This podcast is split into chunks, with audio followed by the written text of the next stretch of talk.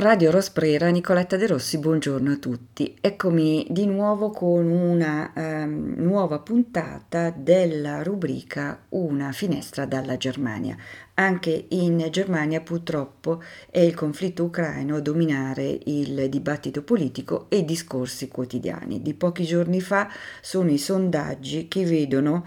eh, la popolazione tedesca, diciamo, spaccata, divisa in due. Da un lato chi eh, vorrebbe un sostegno, un intervento mh, mm, molto più, più, forte a favore della popolazione ucraina, dall'altro invece chi è molto più titubante, molto più preoccupato, eh, ha paura e tutto sommato, nonostante le forti critiche al governo e soprattutto all'operato di... Eh, del cancelliere Scholz è ehm, grato che questo cancelliere non sia diciamo un impulsivo o non sia un cancelliere che decide in maniera eh, veloce e repentina il da farsi. Dicevo degli ultimi sondaggi, il 56% della popolazione è favorevole all'invio di armamenti pesanti, armamenti che sono stati in, inviati eh, o meglio sono stati previsti eh, sulla base dell'incontro avvenuto alla base militare americana di Ramstein solo qualche giorno fa, prima la posizione del governo tedesco in, in particolar modo di Scholz era veramente molto poco chiara eh, in, questa, in, in quest'ottica e dicevamo il 56% favorevoli, il 39% però è eh, contrario. Eh, per quanto riguarda la preoccupazione per un allargamento del, di questo conflitto, è addirittura il 54% della popolazione tedesca a credere che questo conflitto non rimarrà all'interno della, uh, dell'Ucraina ma si espanderà e viceversa il 50% della popolazione è favorevole all'attuale sostegno del governo tedesco nei confronti dell'Ucraina, mentre per il 32% è troppo poco.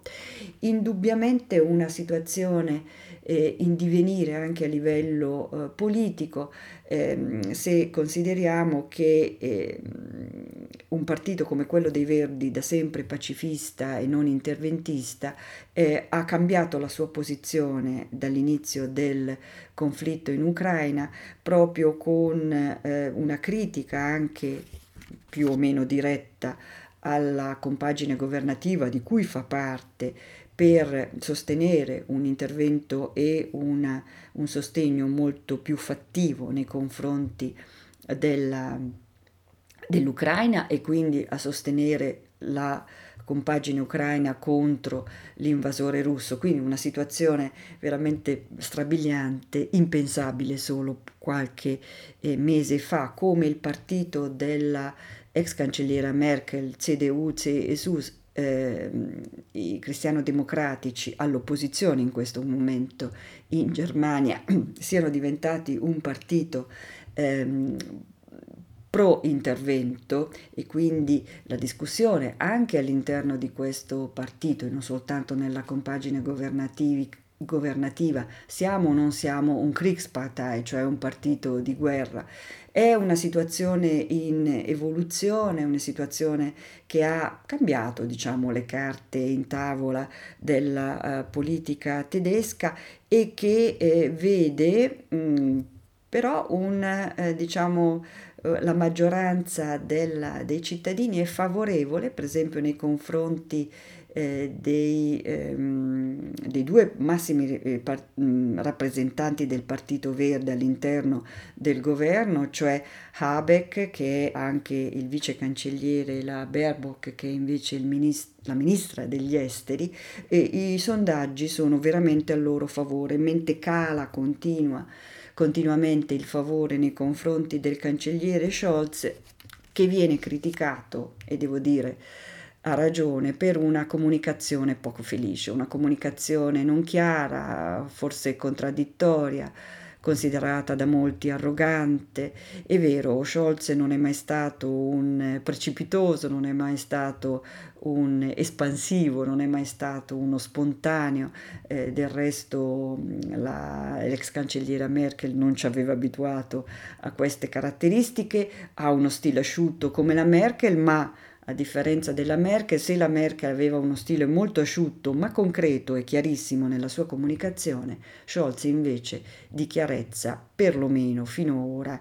ne ha dimostrata ben poco e questa chiaramente si ribalta nei sondaggi che lo vedono in continuo calo.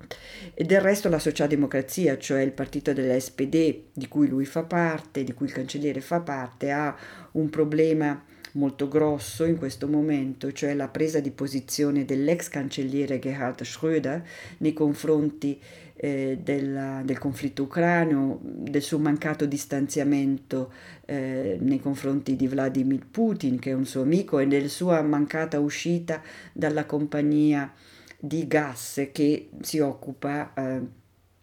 del passaggio dal, del gas dalla Russia alla Germania, eh, in cui lui è attivo da un punto di vista finanziario da anni ormai, quindi una posizione molto criticata anche all'interno della stessa socialdemocrazia, sono molti quelli che chiedono un suo ritiro dalla eh, dal partito e soprattutto un suo distanziamento che, non, um, che Schröder pare non, non, voler in nessun modo dare. Mm, è di pochissimi giorni fa questa sua affermazione a un giornale americano che mein, eh,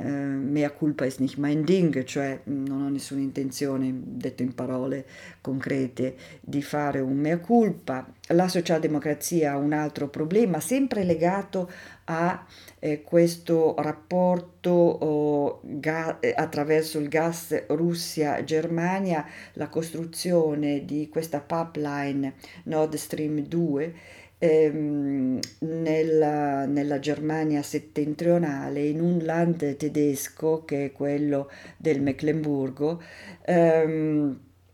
governato da uh, una, um, un presidente, una presidentezza anzi socialdemocratica, la signora Schwesig. Um, ecco, la um, Schwesig uh, ha um, appunto uh, creato qualche tempo fa, aveva creato una fondazione che pare ora ehm, non avere altro scopo che arginare in qualche modo, evitare, scansare le, ehm, eh, diciamo, le problematiche con eh, questo Nord Stream eh, 2, cioè con questa pipeline. E, e, e questo chiaramente soprattutto per evitare le sanzioni a tutti eh, gli azionisti, a tutti coloro che erano eh, all'interno di eh, questa eh, compagine che si occupava della costruzione eh, di questo gasdotto. Quindi diciamo una situazione eh, sinceramente eh, complessa, criticabile e criticata. Eh, per quanto riguarda invece in genere il supporto tedesco all'Ucraina, ehm, sono 390.000 gli ucraini in questo momento arrivati dopo il conflitto, dopo l'esplosione del conflitto in Ucraina in Germania e se però eh, a marzo erano più o meno 15.000 al giorno che arrivavano, ora sono soltanto 2.000, quindi in continuo calo e soprattutto gli ucraini rientrano, c'è una tendenza al rientro in Ucraina. Um, tutto questo però mette tutta questa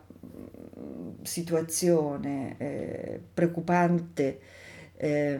a livello eh, globale e preoccupante chiaramente per la popolazione tedesca eh, in generale, che appunto dicevamo e ribadisco è molto preoccupata anche per la sua quotidianità, per, ripeto, per l'aumento dei prezzi e fa slittare in secondo piano eh, un altro grosso problema del, di questi mesi e di questi anni, e cioè eh, quello del Covid. I contagi sono ehm, in calo, ehm, l'incidenza anche, eh, normalmente eh, la malattia si manifesta in maniera molto più lieva, l'ospitalizzazione è anche molto calata, insomma eh, si va verso una certa normalità, ehm, tangibile è eh, la presenza del Covid tra di noi ovviamente ancora, soprattutto nei mezzi pubblici dove è ancora obbligatoria la mascherina FFP2, del resto invece tutto si sta mh, tra virgolette, normalizzando la preoccupazione del ministro della salute tedesco invece per l'autunno, perché sappiamo che in Germania eh, non ci sono molte vaccinazioni, o meglio la popolazione vaccinata eh, due volte mm, è intorno al 76%, mentre quella che ha il terzo vaccino, cioè il famoso booster, è poco più di 50%, insomma una situazione non rosea per quanto riguarda eh, l'autunno e la nuova stagione fredda, però ripeto, questo è un problema che Mm, viene in questo momento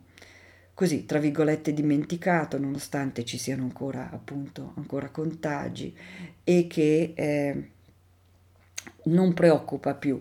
la popolazione in maniera così forte come invece appunto questo conflitto assurdo e tragico che non ha mh, mm, nessun senso e che eh, è vero anche che qual è la guerra che ha senso? Probabilmente, anzi sicuramente nessuna. E quindi ehm, la preoccupazione è della popolazione è proprio per questo conflitto che pare in questo momento purtroppo non avere fine. Spero proprio um, con, prossime, con, le prossime puntate della nostra rubrica di ehm, farvi ehm, avere qualche altra notizia dalla Germania meno preoccupante e più tranquillizzante. Per oggi a tutti buona giornata, a presto e ciao.